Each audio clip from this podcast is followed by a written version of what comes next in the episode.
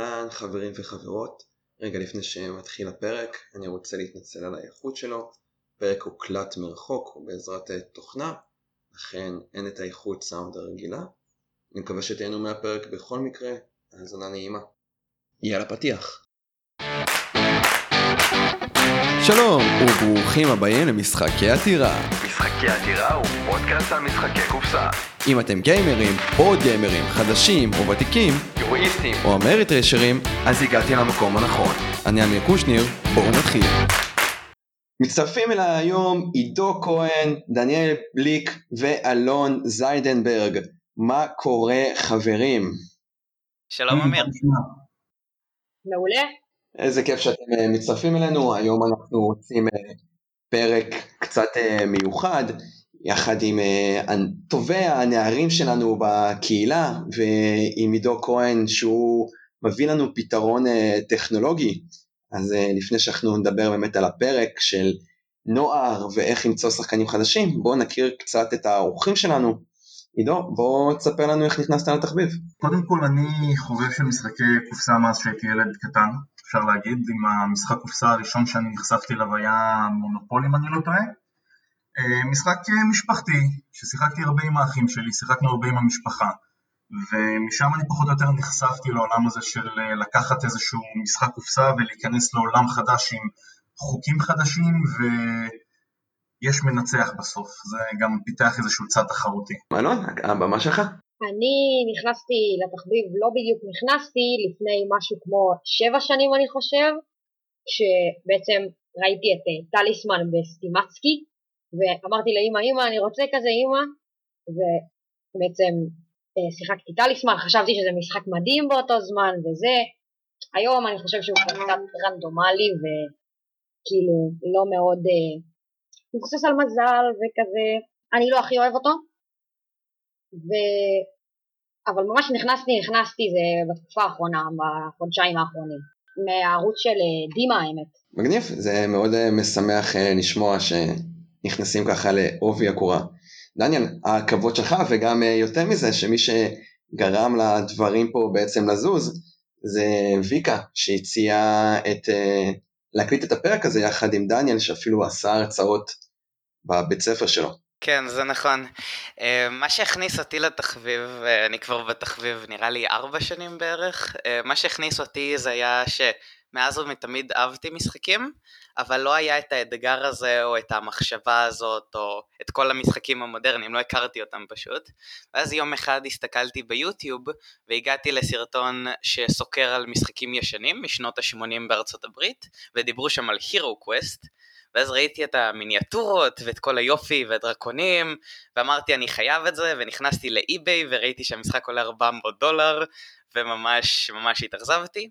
ואז חזרתי ליוטיוב, ובפינה של הסרטונים העולים ראיתי סרטון של ה Dice Tower של תום ואסל, שמסביר על um, כל שלל המשחקים, נראה לי זה היה top 100 משחקים שלו אז.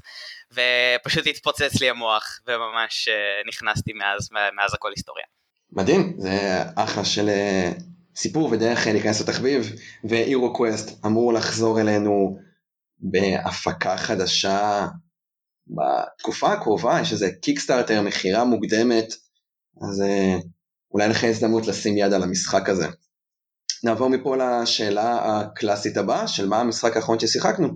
דניאל? האחרון ששיחקתי היה בערך לפני שלוש ימים, שיחקתי את Terraforming Mars, זה המשחק האהוב עליי, uh, קיבלתי אותו לפני שבוע וכבר שיחקתי אותו ארבע פעמים, אז uh, כל ערב בערך, כן, משחק מדהים.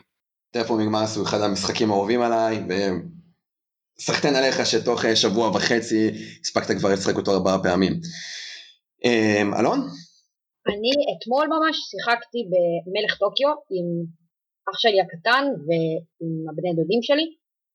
אחלה משחק, לא מדהים אבל קליל, יחסית קצר, כיף, Yahtzee כזה, אחלה משחק. מאחר ש King of Tokyo זה משחק שפחות דיברנו עליו בפודקאסט, אתה יכול להרחיב עליו בכמה מילים? Uh, בעיקרון כל אחד מאיתנו הוא מפלצת בעצם, המטרה שלנו היא או להרוג את כל המפלצות האחרות או להגיע ל-20 נקודות ניצחון.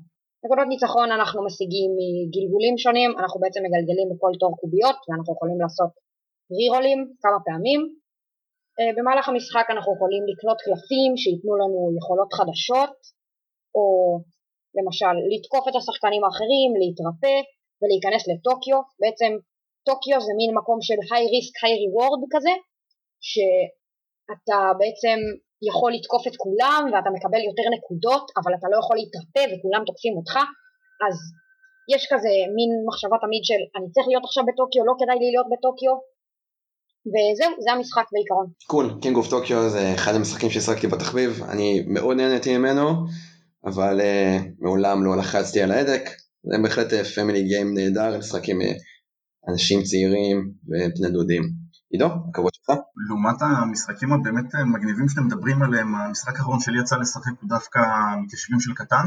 אה, משחק שאני לאחרונה גיליתי אותו ממש בשנה האחרונה, אולי קצת יותר, ובאופן אישי אני מאוד אוהב אותו. אחד לפניו יצא לי ממש לפני כמה ימים לשחק ב Risk, אבל אותו אני משחק לא במשחק קופסה קלאסי, אלא אני משחק אותו online ב Xbox. מגניב, זה חתיכת אה, שימוש מעניין ל Xbox, וקטן דובר עליו רבות, וכנראה שידובר עליו עוד יותר רבות, יש אפילו הפרק הכי מושמע בפודקאסט והפרק הראשון בפודקאסט, האם קטן הוא המשחק הטוב ביותר יש, יש סיבה לכך.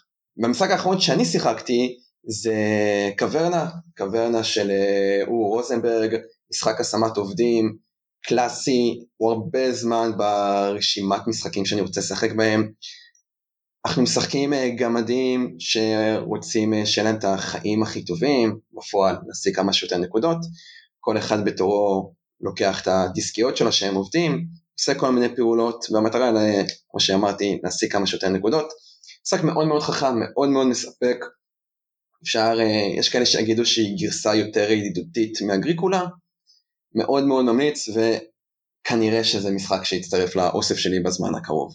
מפה נעבור לנושא של הפרק שלנו, שמי שלא הבין, אז אלון ודניאל הם אה, בני נוער, שהם באמת באים לדבר על החוויה שלהם, של התחביב בתור אה, בני נוער, של להכניס שחקנים חדשים זה יכול להיות אפילו קצת יותר אה, מורכב, עקב העידן הדיגיטלי, עקב זה שיש כל כך הרבה פיתויים מפלאפונים, מחשבים, קונסולות, ועכשיו להביא טינג'רים כאלה ואחרים מסביב לשולחן זה קצת אה, יכול להיות מורכב, ועידו בהמשך אה, יספר לנו על הפתרון שלו שיכול לעזור לנו, בורד גיימרים מבוגרים אפשר להגיד, ולקהילה הצעירה יותר.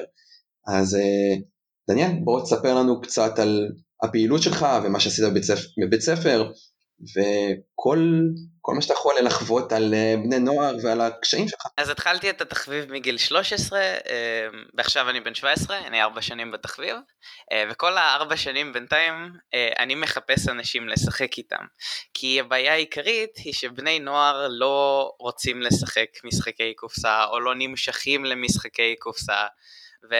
אני ממש ממש מנסה וממש ממש משתדל להכניס עוד ועוד בני נוער לתוך התחביב, או הראיתי משחקים במעגל החברים הקרוב שלי, והם לא בדיוק לקחו את זה בצורה הכי טובה, אז uh, אפשר לדבר על uh, מספר uh, פתרונות להכנסה של בני נוער לתוך התחביב, שיש לי כמה הצעות לזה. בנוסף לכך, אמ, כבר אמרתי שקשה למצוא בני נוער שרוצים להיכנס לתחביב, ואפשר לדבר על אה, מספר, אה, כאילו מספר קשיים שמפריעים לבני נוער להיכנס לתוך התחביב. אני עשיתי מספר הרצאות שהמטרה שלהם הייתה להראות מה זה התחביב הזה ואת היופי של כל המיניאטורות וכל החשיבה וכל מה שנכנס לתוך התחביב הזה, כי מה שאני הכי אוהב בתוך התחביב הוא האסטרטגיה והמחשבה, אז בגלל שמאוד קשה להכניס בני נוער, או מתוך הניסיון האישי שלי להכניס בני נוער היה מאוד כושל, הלכתי והעברתי מספר מצגות לכיתה שלי, לכל בית הספר, אמ, לחברים של ההורים שלי ולילדים שלהם, שיש להם מעגלים אה, חברתיים מאוד מאוד גדולים, אה, שהיה שם בערך כ-50 אנשים.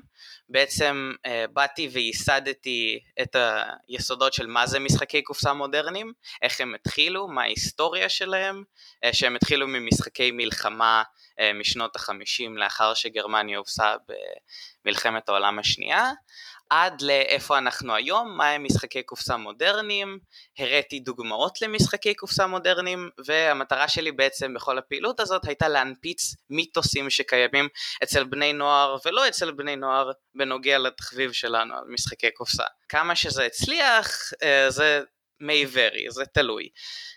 נגיד, אה, היו כמה ילדים שניגשו אליי אחרי הרצאה ושאלו מה זה הדברים האלה והאם אני יכול להראות להם משחקים או האם הם גם יכולים לבוא ולהצטרף ולשחק. והיו גם כמה הורים שממש הופתעתי שבאו אליי ושאלו איפה אפשר לקנות. ואני כמובן הפניתי אותם למקום הנכון והראיתי להם סרטונים של הדייסטאוור ואיפה אפשר למצוא את זה במדיה כמו BGG והיו גם כאלה שהיו אדישים, פשוט הסתובבו, אמרו תודה רבה על ההרצאה והלכו. והבעיה העיקרית היא זה שזה הרוב. ומה שעוד שמתי אליו לב זה שבני נוער ממש לא אוהבים את התחביב הזה או שלא רוצים להראות שום עניין בתחביב הזה לעומת מבוגרים שכן אה, מראים עניין בחשיבה אסטרטגית, פיס, אה, פעילות עם חברים ופשוט אה, ערב כיף של משחקים וחברים. דניאל, אני אשמח לשמוע, קודם כל היה מרתק מאוד מה שאמרת. אני, יש לי כמה דברים שהייתי רוצה להתייחס אליהם, אבל השאלה הראשונה שמעניינת אותי זה, אמרת שיש כל מיני מיתוסים שנפוצים אה, בקרב הגילאים האלה לגבי משחקי קופסה. יש לך דוגמה אולי למיתוס כזה, משהו שהיית צריך לנפץ כדי להסביר מאיזה מקום אתה בא ומה אתה רוצה בעצם להבהיר, איזה נקודה אתה רוצה להבהיר? אז יש מספר מיסקונספצ'נס uh, אני קורא לזה, או מיתוסים שאנשים באים איתם כבר כשאני אומר משחקי קופסה, שזה מרתיע להם קצת את האוזניים. אז uh, כשאתה אומר את המילה משחקי קופסה הם ישר חושבים, אה ah, אוקיי, מונופול, רמז, רמי קוב, טאקי וזהו. אז המיתוס הראשון שהם, שהוא מאוד בעייתי זה שהם חושבים שמשחקי קופסה הם לילדים. זה נפוץ גם אצל מבוגרים וגם אצל בני נוער. כי אם תשאלו הרבה מאוד, נגיד אני שאלתי את ההורים שלי למה הם לא רצו לשחק איתי כשהייתי קטן, וכי זה כי המשחקים האלה הם די לא מעניינים, והם רואים אותם כמשחקים לילדים, ושזה לא באמת שווה את הזמן שלהם, או להשקיע את הזמן שלהם בדברים האלה. מיתוס נוסף זה ש... אין כאילו, שיש רק שש משחקים, שאין וריאטי, אנשים שמחפשים את הוורייטי הזה של משחקים שונים שנוגעים לאינטרסים השונים שלהם, לא מוצאים את המשחקים הנכונים או לא יודעים לאן ללכת. אז uh, אני הצגתי בפניהם כמה מקומות של איפה אפשר לחפש בכלל משחקים כאלה. Uh, ומיתוס שלישי שאנשים באים אליהם איתו זה שהמשחקים האלה הם לא מעניינים. הם מבוססים מזל ומבוססים uh, רק על luck of the draw ואין שום מחשבה בעצם ואז הם פשוט לא מעניינים או לא מתעניינים. נגיד משחקים כמו מונופול שוב שהכל תלוי רק בהטלת קוביות או טאקי תלוי רק בקלפים שאותם אתה מקבל אז זה מה שמרתיע אנשים ממשחקים. מה שיותר מרתיע בני נוער ממשחקים זה שגם כשאתה בא ומראה להם משחקים מודרניים, הם רואים את זה כסוג של עבודה, כאקסל ספרדשיט מסוגו, כאקסל ספרדשיט, וזה מאוד מרתיע אותם, זה גורם להם להרגיש כאילו זה לא, אה, זה לא שווה את הזמן שלהם לעומת משחקי וידאו, אז זה המיתוסים שבאתי לנפץ. דניאל, היה מדהים מה שאמרת, ועידו, שאלה מעולה לגבי המיתוסים. אלון, מה אתה חווית, מה אתה חווה, ומה אתה יכול גם להתייחס לדברים, האם אתה יכול להתחבר לדברים שדניאל אמר? אני חייב לציין שאלון הרים את הכפפה ופנה אליי על מנת להצטרף לפרק הזה של בני נוער ולהביא את הפאנץ' שלו. אז אה, אני אמנם לא ממש עושה הרצאות בבית ספר או משהו כזה, אבל אני מאוד נהנה ממשחקי קופסה ואני כן לפעמים מנסה להכניס את חברים שלי לתחביב. בעצם אני חושב שאני מסכים עם דניאל, אני חושב שרוב בני הנוער פחות בעניין של משחקי קופסה כי הם חושבים שפשוט הם יכולים לקבל חוויה הרבה יותר טובה מלמשל באמת משחקי וידאו. הם לא רואים את העניין הזה של האינטראקציה החברתית שאני אישית, זה בסוף מה שאני אוהב במשחקי קופסה. זה שאתה וחבר שלך משחקים ביחד ואתם, אתה עושה מהלך ואתה מסתכל לו בעיניים והוא כזה נו באמת וכזה, זה לא בדיוק משהו שאתה יכול להשיג את זה במשחקי וידאו, זה לא, זה לא אותה חוויה. אז כן, לפעמים יותר קשה להכניס בני נוער לתחביב, ואני, אפשר לומר שסוג של ויתרתי על זה, זאת אומרת, אני לפעמים מנסה להכניס חברים קרובים, לגרום להם לשחק כמה משחקים. האמת שביום כיפור אה, הצלחתי לגרום לחבר ששיחק בעיקר קטן ומנצ'קין וכאלה, לשחק איתי במרוויל צ'מפיונס, למי שמכיר, שזה כזה משחק LCG טיפה יותר כבד מקטן וכאלה, הוא לא נורא כבד, אבל הוא קצת יותר כבד, קצת יותר אסטרטגי, משחקים גיבורים של מארוול, נלחמים בנבלים של מארוול. אז בקיצור, אז אני פחות נכניס אנשים לתחביב, אבל אני יותר משחק עם המשפחה. זאת אומרת, אני משחק עם האחים שלי, אני משחק עם הבני דודים שלי שגרים דווקא יחסית קרוב, אז זה נחמד. אז אלון אה, בהחלט אה, מצא פתרון אה, יצירתי של איך להתמודד עם למצוא שחקנים. אני חייב להגיד שאני מתחבר לדברים של אלון ודניאל, אני יכול להגיד, אמנם אני הייתי teenager לפני כמעט 20 שנה, לא הגזמתי, אם אני בן 32, אז לפני 16 שנה אני יכול להגיד שהייתי teenager במשחקי מחשב. כמוני כמוני. ומשחקי מחשב זה, זה, זה דבר מדהים, אני דווקא בקורונה יצא לי יותר לחזור לשחק במחשב לעומת פעם, ואני יכול להבין את ההסתייגות של בני נוער ממשחקי משחקי קופסה. אני חושב שכאן נכנס עידו שהוא יש לו את הפתרון בשביל שחקנים שמחפשים שחקנים חדשים ובשביל אותם בני נוער שלא מצליחים להגיע לשחקנים חדשים. אה, נכון, אז קודם כל תודה רבה על ההצגה המרשימה, זה... לשם אנחנו שואפים להגיע עם הפתרון הזה, אה, שהפתרון הזה הוא בעצם רשת חברתית לתחביבים משותפים. אה, אני ועוד שני חברי ילדות שלי בנינו אפליקציה, הקמנו מיזם חברתי, שכל המהות שלו הוא באמת לגרום לאיחוד באותו מקום גיאוגרפי של אנשים והתחביבים המשותפים שלהם. עכשיו, אצלי הצורך נולד uh, ממקום אחר, שהוא לא מעולם של התחביב של משחקי קופסה. אצלי באופן אישי הוא הגיע ממקום אחר, אבל רק מלשמוע את uh, דניאל מדבר וגם את אלון, זה, זה הניצוצות הקטנים האלה של איך שכנעו אותי ללמוד uh, קטן ואיך שכנעו אותי ללמוד ריסק, והיום שבו ישבתי והתחלתי לקרוא על D&D כדי שאני אוכל להצטרף לחברים שלי ולשחק איתם, ואנחנו באמת, אתה יודע, מחפשים עדיין את האינטראקציה החברתית, וגם חבר'ה בגיל שלי עדיין תמיד נמצאים עם אותה בעיה, איך אני גורם לחברים שלי, למעגל החברים הקרוב אליי, ליהנות מהתחביב שלי. התשובה לזה היא שאתה לא תמיד תצליח לעשות את זה. לא, לאנשים לא תמיד יהיה את הכיף הזה של, אה, אה, איך דניאל אמר, חושבים שזה משחקים לילדים, או יש רק שישה משחקים שכולם מכירים שהם הכי מוכרים, או זה סרט ללמוד עכשיו משחק חדש. מאוד קשה לקחת אנשים ולהוציא אותם מהקומפרט זון שלהם ולהגיד להם בואו תלמדו משהו חדש עכשיו. בואו תלמדו איך לשחק משהו חדש, בואו תראו שיש מעבר, בין אם זה משחק אסטרטגיה או משחק חשיבה או משחק שכן מתבסס על מזל או מתבסס על דמיון או יש כל כך הרבה משחקים, אפילו משחקי קלפים נחשבים באיזשהו אופן למשחק קופסה, בצורה כזו או אחרת. והקושי של לקחת את החברים, את המעגל הקרוב, ולהכריח אותו במרכאות להצטרף או לכפות עליו, לנסות ליהנות מזה, זה משהו שהוא מאוד קשה. צריך באמת לחפש איזשהו מצב של, אה, אני לא אגיד נואשות, אבל פתיחות מבחינת הראש לבוא באמת נלמד משהו חדש. בואו ניכנס לעולם חדש, למשהו שלא חשבתי אולי שאני אעשה לפני. העניין הוא שכל מי שמנסה לרוב מתאהב בזה. זה הקטע. ולא כולם עושים את ה-leap of fate בשביל לנסות או, או בכלל לראות אם הם מתעניינים או הם באמת נהנים מזה. ו- ופה אנשים באמת מפספסים, מפספסים את, ה- את היכולת להיכנס לאיזשהו עולם אחר שמתנהל בצורה אחרת עם חוקים אחרים והכל מגניב יותר והתחרותיות או השיתוף פעולה או אלף ואחד דברים שאפשר לעשות והדבר המגניב ביותר שהזמן טס, הזמן פשוט טס. והוביז בא לתת את הפתרון של אם המעגל חברים הקרוב שלכם או אם המעגל חברים הקרוב שלך לא מעוניין ואין לו את הניצוץ הזה, אני מבטיח לך שבסביבה שלך, באזור שלך יש. ו- ופה בעצם זה הפתרון שאנחנו רוצים לתת. הפתרון של למצוא שותפים לתחביבים ב- באזור שלכם כדי שאפשר יהיה לייצר אה, גם את מה שאלון דיבר עליו, את האינטראקציה החברתית. עכשיו, מה שהתחלתי להגיד קודם, ורציתי להתייחס למשהו שדניאל אמר, זה שבאחד מהשיתופי פעולה שאני עושה היום עם, אה, עם היבואן של קטן, לדוגמה, קובייה, קובייה משחקים, זה שיש להם אה, בחור שהתפקיד שלו הוא בעצם מדריך משחקים.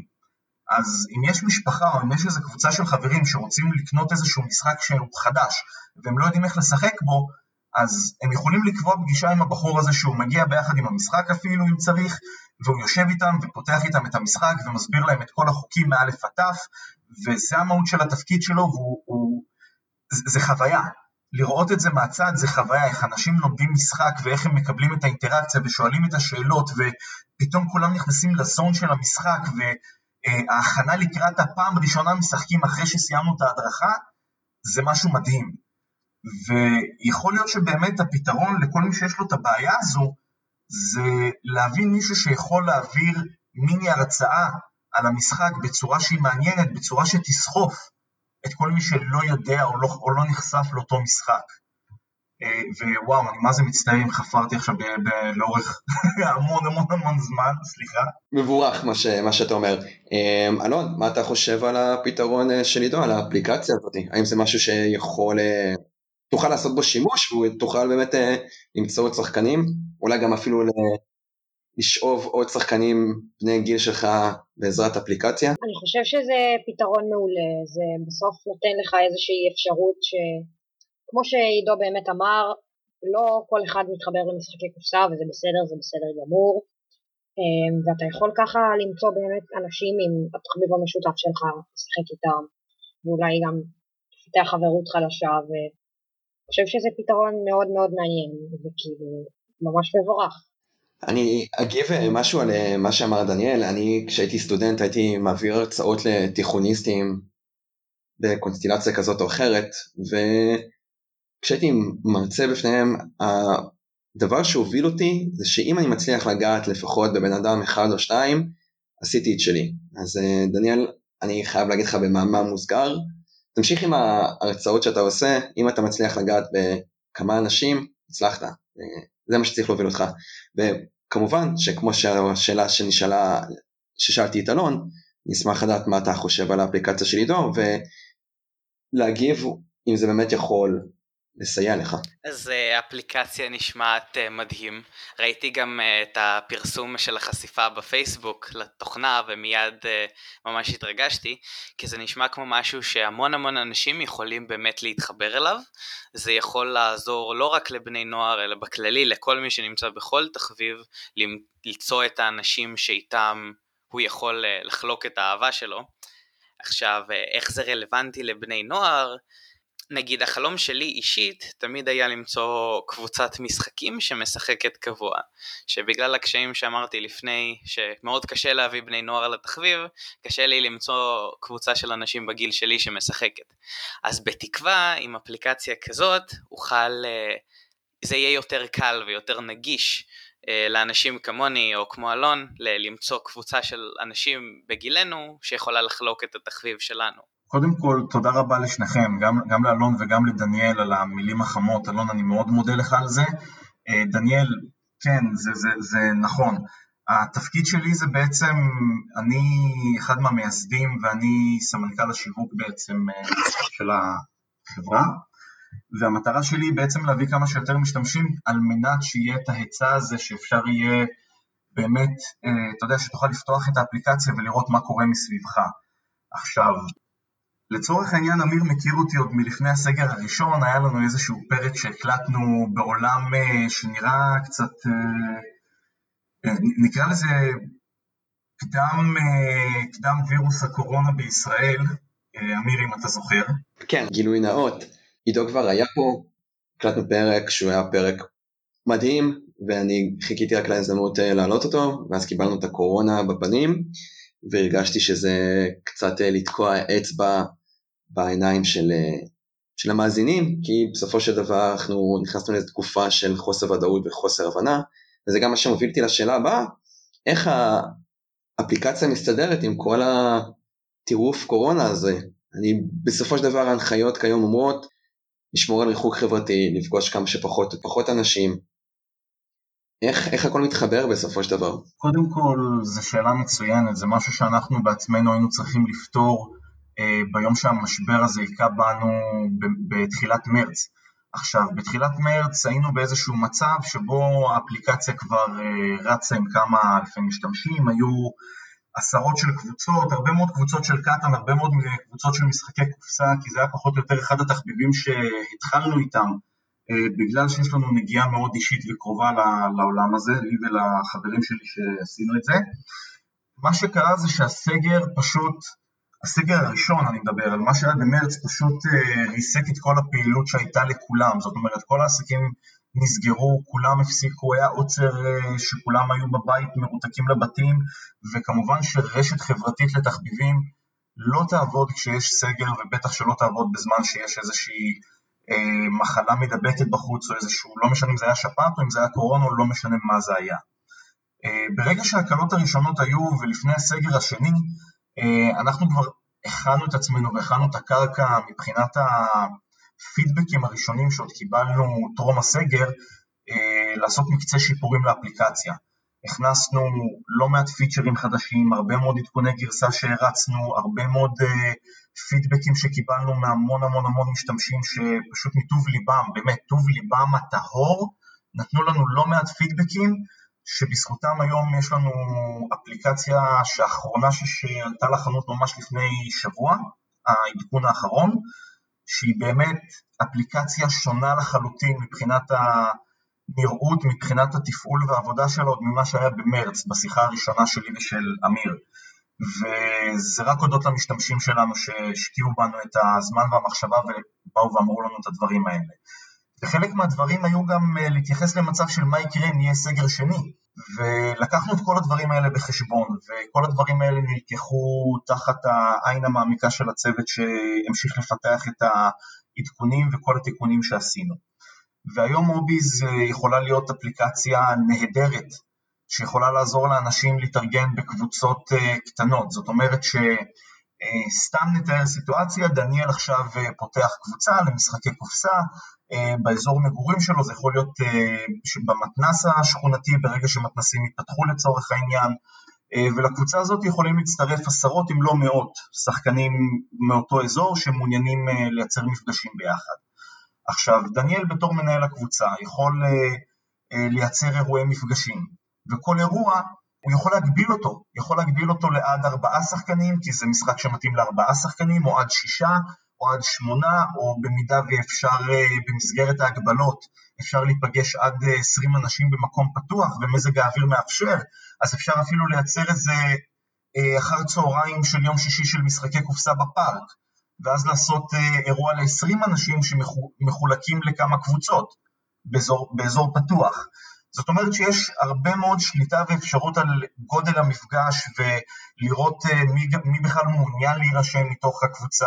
כל אירוע יש לו את האפשרות אה, לייצר לאירוע הזה מערכת שליטה, זאת אומרת שאפשר לייצר תיאור לאירוע ואפשר אה, לנווט עם אפליקציות ניווט ללוקיישן של האירוע ויש אפשרות להוסיף הערות לאירוע ולעשות תת הערות ולשלוח זימונים לאנשים ספציפיים. יש המון המון המון אפשרויות שהכנסנו על מנת שאפשר יהיה ממש עם פינצטה להרכיב אירוע שיתאים לכל המגבלות שקיימות באותו רגע. החל אם זה מאירוע לשני אנשים לטניס, או לאירוע לארבעה אנשים לטורניר שש-בש, או לאירוע לטורניר קטן, אליפות ישראל, שאנחנו מארגנים, אה, שתהיה אליפות קטן הרשמית של ישראל, שתהיה פזורה מחיפה ועד באר שבע בכל מיני מסעדות ברים שונים למיניהם. אז אנחנו ממש ממש ריכזנו את כל המאמצים כדי לתת כמה שיותר טכנולוגיה, פיצ'רים טכנולוגיים ואת הצורה שבה האנשים יוכלו להשתמש בזה כדי להיות בטווח המגבלות ובמה שהמציאות מכתיבה לנו. מעניין ומאוד uh, אינפורמטיבי ואני מקווה באמת שהסיפור הזה יצליח וגם נכון להקלטת פרק זה התחילו ניסויים באנשים ונקווה שהבשורה תגיע במהרה ונוכל להיפגש ושהכול יהיה מאחורינו. אלון ודניאל עולה לי שאלה תוך כדי הקלטת הפרק הזה, שמה שקרה תוך כדי הקורונה, שהרבה שחקנים גילו את עולם משחקי הקופסה דווקא אמצעים, דרך אמצעים דיגיטליים, דרך אפליקציות, ודרך uh, משחקי web או דרך Tabletop uh, Simulator, האם ניסיתם לעשות דבר כזה מתישהו? אני, האמת שניסיתי את Tabletopia, אם אתה מכיר, לא היה לי ממש נוח, קצת הסתבכתי עם זה. את BGA האמת שאני מאוד אוהב, BGA זה ממש אחלה, נחמד, אני מכיר שם כמה משחקים בזכות BGA, אבל פחות יצא לי להתנסות בפלטפורמות האלה, ו Tabletop Simulator האמת שבכלל לא נגעתי. אה, אצלי דווקא אני גיליתי שבני נוער עוד יותר מתחברים.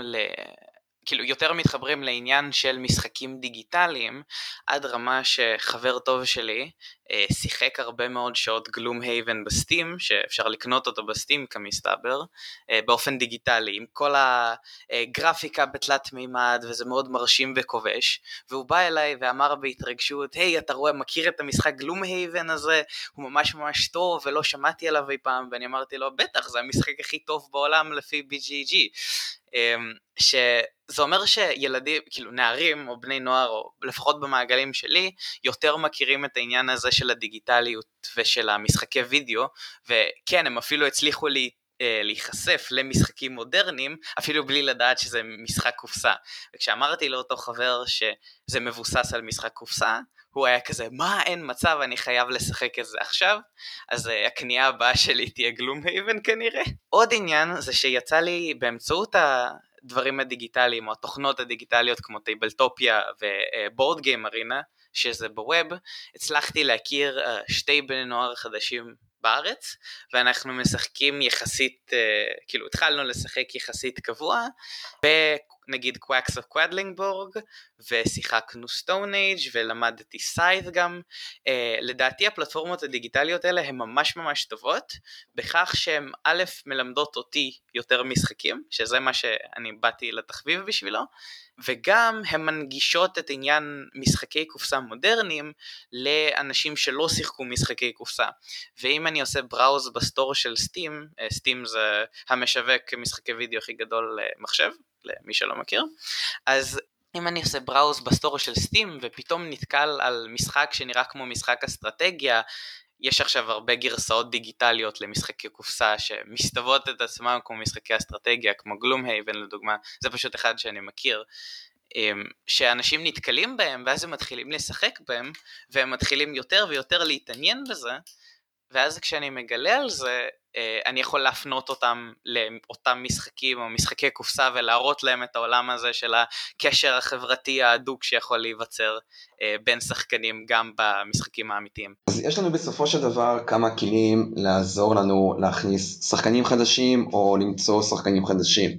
אם זה בעזרת ה web של BGA או דרך Steam או Tabletop Simulator ואפשר גם אחר כך להציע לאותם שחקנים, אוקיי, אהבת את הגרסה הדיגיטלית, בוא תצטרף אליה לשולחן, בוא, בוא תראה מה זה ה real deal אפשר להגיד, ויש לנו גם את האופציה של, של עידו, של להשיג שחקנים חדשים על ידי ממשק חברתי מאוד מאוד uh, מעניין. עוד uh, אופציות uh, של להכיר שחקנים חדשים, אתם יכולים לחשוב עליהם? האופציה הישירה זה פשוט לבוא לאנשים שאתה מכיר והי יש לי משחק מאוד מגניב בוא תבוא תנסה. עכשיו עם בני נוער זה פחות מצליח כי בשנייה שכמו שאמרתי מקודם כשהם שומעים משחק הם נורא נרתעים והם לא מוכנים להיכנס לזה או מפחדים שזה יהיה כמו ערב מונופול של 16 שעות שאף אחד לא מנצח שמשחקים ביום כיפור או פשוט שזה לא יהיה כיף הם מעדיפים או ללכת לעשות משהו אחר אז אה, אופציה, אפשר לדבר, אה, בלי קשר, אפשר לדבר אה, על איך להכניס אה, יותר בני נוער לתחביב ואיך להנגיש בעצם את משחקי הקופסה. זה עוד אופציה שאני חשבתי עליה, זה לארגן ערב כמו סמוי, כמו ערב סמוי.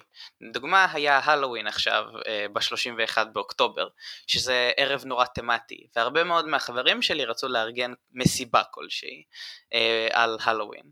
והם התקבצו ורצו לראות סרטי אימה. ואז לאחר שהם התקבצו, אני באתי והוצאתי את אלדר סיין ופיורי אוף דרקיולה. ואמרתי, הנה תראו משחקים מבוססים על סרטי אימה או על ההורור ז'אנרה, בואו ננסה לשחק. ואז אה, יצא לנו לשחק את אלדר סיין עם ליד האור של הנרות וכל התמה שעשינו מסביב כי היה מסיבת הלואוין וכולם היו גם בתחפושות והיה נורא נחמד וזה א' מוציא את התמה של המשחק בצורה ממש ממש טובה וגם זה גורם לאנשים להבין וליהנות לא רק מהתמה אלא גם מהמשחקיות ומהחוויה של uh, להיות עם אנשים.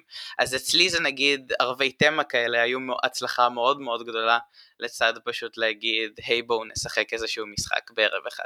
נשמע נהדר לגמרי, זה בהחלט, uh, אני מאוד אוהב להתקיל אנשים ב... אוקיי בואו ניפגש לארוחת uh, שישי ואז לשלוף את Codenames או אבלון, לעשות את זה באופן יותר עדין מאשר Elder Signs ו Fury of Dracula שהם משחקים נהדרים, רק אה, להכניס שחקנים חדשים לתחביב זה יכול להיות אה, קצת קשוח, אבל אני אוהב את הצורת מחשבה שלך ואני רואה שאנחנו חושבים באותו אופן. אלון, מה אתה יכול אה, להציע לקהל המאזינים שלנו? מה שאמרת ממש הזכיר לי משהו שקרה לי ממש לא מזמן, הייתה לנו איזושהי ארוחה משפחתית ובאמת הבאתי את Just One, את במילה אחת, שהוא משחק יחסית חדש אצלי, אני מאוד אוהב אותו, אני חושב שהוא פארטי גיים ממש ממש טוב, הוא כיפי, בגלל שהוא שיתופי אז כזה כולם עובדים ביחד ואין איזשהו לחץ של תחרותיות או משהו כזה, ופשוט הבאתי אותו ושיחקנו כל המשפחה וממש ממש נהנינו, וזה גם בגלל הקורונה אז זה היה משפחה די מורחבת וכזה לא נפגשנו הרבה זמן וזה היה חוויה משפחתית כזאת, שזה באמת חוויות שאני לא חושב ש... יש עוד הרבה דברים שיכולים לייצר חוץ ממשחקי קופסה. בנוגע לשאלה של איך אה, אני מוצא אנשים לשחק איתם, אז בעיקרון אני חושב שסוג של אני גרמתי לאחי הקטן להיות חנון של בורד גיימס אפשר לומר.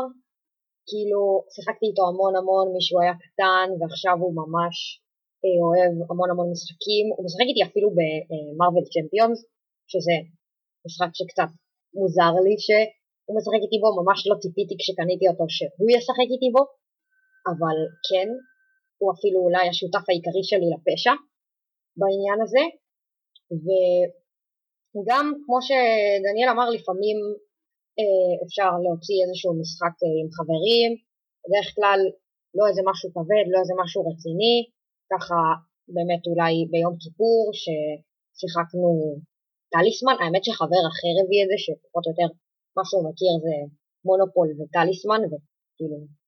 אבל היה נחמד דווקא, למרות שלא סיימנו, כי אי אפשר באמת לסיים את טליסמן אחרי כיתה ג'. עוד רציתי להוסיף על אופציה של להכניס אה, אנשים למשחקי קופסה ולהוסיף על מה שאלון אמר, זה שאפשר אה, להוציא אותם בסמוי, וזו בדרך, הדרך הכי טובה להנגיש את זה, במיוחד לבני נוער שאחרי אמ, ערב של דיבורים ומשחקי חברה, פשוט להחליק איזה משחק של Codenames, או להחליק את במילה אחת, או Just One, אה, וכולם באווירה הזאת כבר, אז זה עובד מצוין. אה, יש לי שאלה לעידו. אני חושב שבסופו של דבר אה, בני נוער מחפשים שיגרו אותם, אפשר לומר. זאת אומרת שיביאו להם משהו שמעניין אותם, משהו שגורם להם כאילו, לא, לא בהכרח לחשוב. אולי תחתוך את זה. הכל טוב, אל תדאג. אלון, דבר, אני אסדר את זה כבר.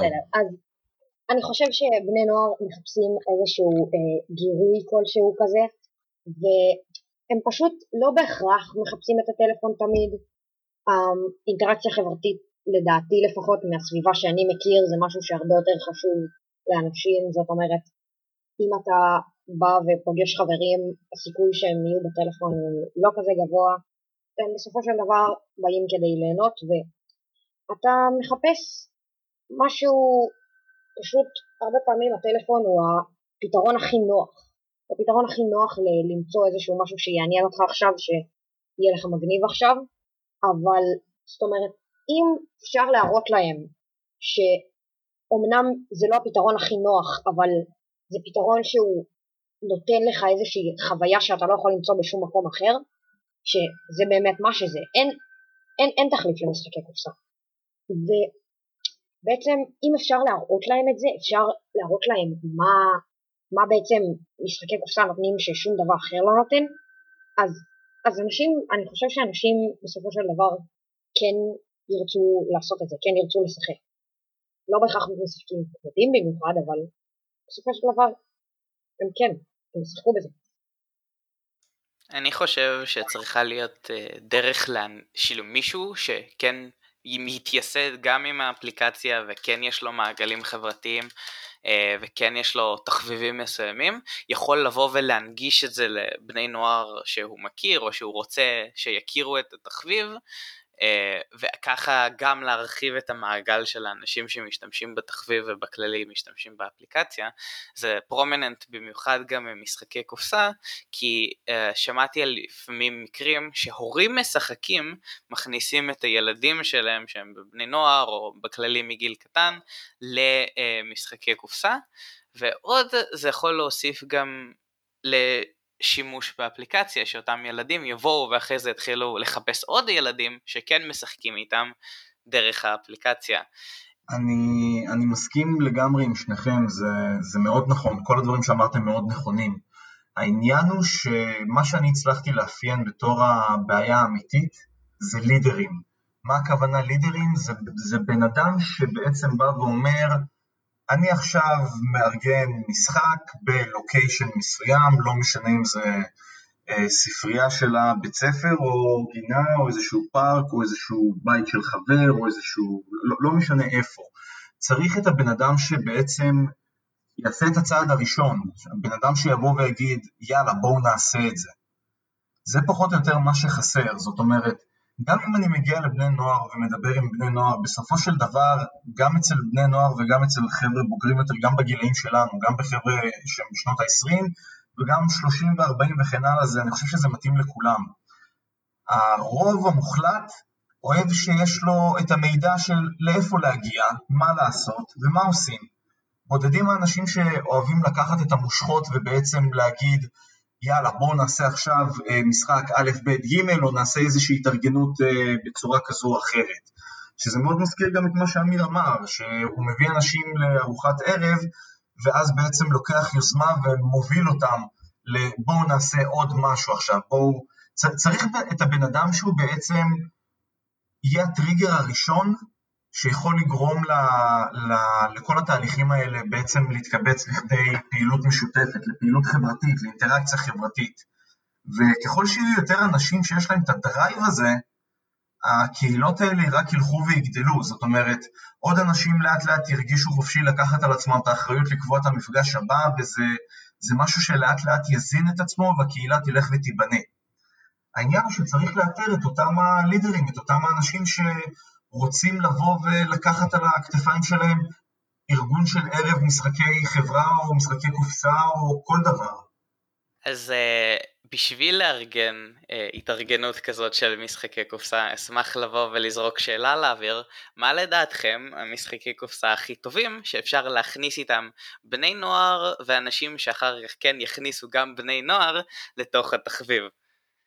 Uh, אני אבוא ואתחיל שלדעתי המשחק הראשון uh, שאני הייתי ממליץ עליו הוא לאו דווקא יורואים כבדים או לאו דווקא קטן כי הנושא צריך גם להיות מונגש וגם צריך להיות uh, מעניין מספיק uh, בשביל uh, שאנשים ירצו לשחק פה אז המשחק הראשון שאני uh, אמליץ עליו זה יהיה פנדמיק בגלל שא' זה רלוונטי לקורונה וב' אה, זה נושא שמאוד מאוד תופס. תופס גם ילדים, גם לא ילדים, גם נערים אה, ממעגלים האישיים שלי, אה, לעבוד ביחד במשחק קואופרטיבי מושך אנשים לתוך התחביב. אז עכשיו להמלצות שלכם. לגבי פנדמיק, אני אישית חושב שעדיף משהו קצת יותר פשוט, שגם לדעתי קצת יותר מושך אנשים, שזה uh, Forbidden Island היה נעלם, אני חושב שהוא פשוט קצת יותר קל להבנה, קצת יותר אינטואיטיבי, ואני חושב שגם התמה שלו יותר מושכת אנשים, למרות כאילו, דווקא אולי בגלל העניין הזה של הקורונה עכשיו, אז אולי קצת יכול להרתיע אנשים. אני פשוט חושב שהיה נעלם גם, בעיקר בגלל הפשטות שלו, הוא משחק גייטווי קצת יותר טוב. אני חייב להגיד שאני מאוד uh, שמח ומרומם מהשיח הזה שנוצר בין אה, אלון ודניאל ועידו, במיוחד מהשיח בין אה, אלון ודניאל. יותר מזה שהם אה, שואלים ויש כאן יוזמה ויש כאן שיח ומאוד מאוד מעניין. לגבי המשחקים שאני ממליץ לשחק איתם עם נוער, יש סרטון בערוץ יוטיוב שלנו על משחקי התחלה, משחקים שכדאי להתחיל איתם, ממליץ מאוד לראות איתם. ואני לא חושב שגיל הוא בעצם השאלה, כי בסופו של דבר ילד נער. מעל גיל 13 יודע להתמודד עם אנגלית והוא כבר אפשר להגיד סוג של מבוגר ויש לו ראש אנליטי ויש לו מסוגלות לחשוב ואני גם יכול להגיד ששיחקתי עם הילדים של אוהד יוזיאל הבת שלו שיחקה בצורה מדהימה בבורה בורה שזה משחק מורכב ושיחקנו איתם גם אה, in the, the, in the Ear of the Dragon ומשחקים מאוד מאוד מורכבים. אני חושב שבסופו של דבר אתה צריך להבין מי עומד מולך, אם החבר שלך אוהב אה, את מארוול או קומיקס או גיבורי על, אז הדוגמה של אלון של מארוול צ'מפיונס או אחד המשחקים האהובים עליי, לג'נדרי, זה יכול להיות אה, פתרון מעולה. אם זה חברים שאוהבים משחקי מלחמה, אז uh, אפשר לשחק קמט או כאוס אין דה אולד וורד או שלל משחקים כאלה ואחרים. אני חושב שבסופו של דבר המטרה שלנו בתור uh, לידרים, כמו שעידו אמר, זה להבין מי נמצא מולנו ולהתאים את עצמנו לעבר הקהל. Uh, אני יכול להצטרף ולהוסיף כ... אה, כבורד גיימרים שאנחנו צריכים לבוא ולראות את הבן אדם שעומד מולנו ולכבד את הרצונות שלו והדרישות שלו ובגלל שאנחנו מכירים את הבן אדם אז אנחנו יודעים מה להציע. עם זאת, בני נוער מניסיון שלי, ספציפית בני נוער, לא יכול להכליל, משחקי גייטווי עובדים מצוין עם אה, אנשים מעל גיל הנעורים ומניסיון אישי. עם זאת לדעתי בני נוער פחות נמשכים ל-themes אה, יורואים של נגיד אזול אה, לא נראה מושך ביניהם או אפילו, או אפילו משחקי מיניאטורות אה, מאוד קיצוניים כמו כאילו עם הרבה מיניאטורות כמו זומבי סייד או קתולו דף מידי הם לא הם לא נמשכים לזה כי הם רואים את זה כעבודה אז יש פה איזשהו אתגר מאוד מעניין, אה, או פאזל שצריך לפצח באיך אנחנו מנגישים, או איזה משחקים בדיוק אנחנו בוחרים לתת לאותם בני נוער כדי למשוך אותם לבפנים. ואצלי פשוט Pandemic הייתה הצלחה מסחררת, לא משנה עם מי שיחקתי אותו. כך גם משחקי social deduction היו הצלחה מאוד מאוד טובה, כי זה סוג של משחקי חברה שבני נוער בגיל שלי לפחות מאוד אוהבים. אה, זה כולל את הדיבור והעניין, זה נכון שמשחקי גייטווי הם כן המקום ללכת אליו, שאין שם הרבה חוקים או אין שם הרבה זה, אבל עם זאת אני לא מזלזל באינטליגנציה של אנשים וכן חשוב מאוד לקרוא את האיש שעומד מולך. אני דווקא חושב שמשחקי גייטווי עובדים טוב בכל גיל, זאת אומרת, אני לא מרגיש, אני חושב שקודם כל משחק גייטווי טוב, אתה לא מרגיש שהוא מזלזל באינטליגנציה שלך אף פעם, אתה כן מרגיש שהוא קצת יותר קליל, שהוא קצת פחות עמוס בחוקים, ואתה יכול גם להרגיש שהאסטרטגיות בו הן קצת פחות עומק, אבל אתה אף פעם לא מרגיש שהמשחק אין בו שום אסטרטגיה, אין בו שום מחשבה, ואני חושב שדווקא משחקי גייטווי שעובדים טוב עם הורים, כאילו עם אנשים מבוגרים, עובדים גם בדרך כלל ממש טוב גם עם אנשים שילד, כאילו נוער וילדים, ואני חושב ש... זאת אומרת, Just One נגיד משחק, אני לא יודע אם להגדיר אותו בדיוק כ gateway, הוא יותר משחק party, אבל משחקי party הם גם בדרך כלל סוג של gateway כי יחסית חוקים light וקל להכניס איתם אנשים אמ, ואני חושב שבסוף משחק gateway טוב אפשר גם בכיף לתת אותו לבני נוער ואין שום בעיה עם זה. אני כן מסכים שמשחקי דידקשן עובדים מעולה כי בסוף זה מזכיר לאנשים את, ה, את המשחק של הרוצח שאני כולם מכירים מהתנועות נוער, מהצופים, לא יודע מאיפה וזה באמת משהו שעובד ממש טוב. אלון, דניאל ועידו, תודה רבה רבה על כל הדברים שאמרתם, אני מסכים מאוד עם הדברים שנאמרו פה, שגייטווי יכול להיות משחק מורכב ושפנדמיק יכול להשתלב בצורה נהדרת, וכמובן האפליקציה של עידו שהיא הזדמנות נהדרת להכיר שחקנים חדשים. אני יכול להגיד שעוד פלטפורמות שטוב להכיר בהם שחקנים חדשים זה כמובן פייסבוק, ואני יכול להגיד שהפלטפורמה שלי של הפודקאסט, זכיתי להכיר המון שחקנים ואנשים חדשים, וגם אני יכול להגיד שמלמכור משחקים אפילו אתה מכיר שחקנים ואנשים חדשים. עידו, מילות סיכום? קודם כל, תודה רבה רבה רבה שחשבת עליי ואירחת אותי פעם נוספת, אני מאוד מודה לך על זה. ב', במיוחד בנושא של תוכנית כמו זו, של איך מוצאים שחקנים ואיך מחברים בין אנשים לבין התחביבים שלהם, שזה מהמם בעיניי. שמחתי מאוד להכיר את אלון ואת דניאל, אני בטוח שהיינו יכולים ארבעתנו עוד להמשיך לעוד כמה שעות של דיונים ודיבורים, וזה לא היה נגמר בשעה אחת. חבר'ה, אתם אנשים מסקרנים מאוד, אני מאוד אשמח להמשיך לשמור איתכם על קשר, ותודה רבה שנתתם לי מזמנכם. קודם כל, תודה רבה לך, אמיר, שהזמנת אותי, ותודה רבה בכלל שהעלית את הנושא הזה של הנוער במשחקי קופסה, כי זה נושא שמאוד חשוב לי, ולאלון, אני מניח. כי אנחנו מיעוט בקבוצות הפייסבוק ואנחנו פשוט לא רואים הרבה מאיתנו וזה מאוד חשוב לדעתי להנגיש את הנושא ולהציג את הפודקאסט הזה לחברים ולאנשים שאנחנו מכירים ולהנגיש את עניין משחקי הקופסה לנוער. והפודקאסט הזה עושה את העבודה מצוין, תודה רבה על ההזדמנות והיה ממש כיף. אני גם רציתי להגיד תודה באמת על ההזדמנות להיות פה, היה באמת ממש ממש כיף, היה מעניין לשמוע את כולם, את ה... אפליקציה של עידו שנשמעת באמת ממש מגניבה ואדירה, ודניאל ואת מה שהוא אמר, וכזה נקודת מבט שהיא קצת שונה משלי על, על התחביב ועל הנוער. בקיצור, תודה לכולם, היה באמת ממש כיף. אז שוב פעם אני רוצה להודות לעידו, אלון ודניאל שהצטרפו אליי, בהתאם לנסיבות, קורונה, ריחוק חברתי וכן הלאה וכן הלאה, שמתם לב שאיכות הפרק קצת פחות uh, טובה מהרגיל, אבל uh, יש לנו טכנולוגיה ואנחנו מנצחים ואנחנו מובילים. אז uh, שוב, תודה רבה לכם, ואני באמת מקווה שנצליח לגרום לעוד שחקנים להיכנס לתחביב, אם זה על ידי אנשים שמוביל לדעת קהל, ואם זה על ידי אפליקציות, ואם זה פייסבוק, וכל אמצעי שאתם יכולים לחשוב עליו. לכם המאזינים, אני רוצה להודות לכם על שהצטרפתם אלינו לעוד פרק של משחקי עתירה, המספרים שוב כל הזמן גדלים ומטפסים ואני רואה פתאום גם אה, שיש לנו יותר אה, מאזינות וקהל יותר צעיר אז אני מאוד מתרגש מכך וזה מאוד משמח אותי שאתם אה, עושים share ושולחים את זה לעוד אנשים. ספרו לנו בתגובות מה אתם חושבים שהסיבות שבני הנוער שלנו פחות לוקחים חלק פעיל בעולם משחקי הקופסה, מה דעתכם על האפליקציה של עידו, איזה דברים הייתם רוצים לראות באפליקציה שמאפשרת לנו להיחשף לעוד שחקנים, ספר לנו כל עוד מה שאתם חושבים בתגובות על הפרק. אנחנו סיימנו, תמשיכו לשחק.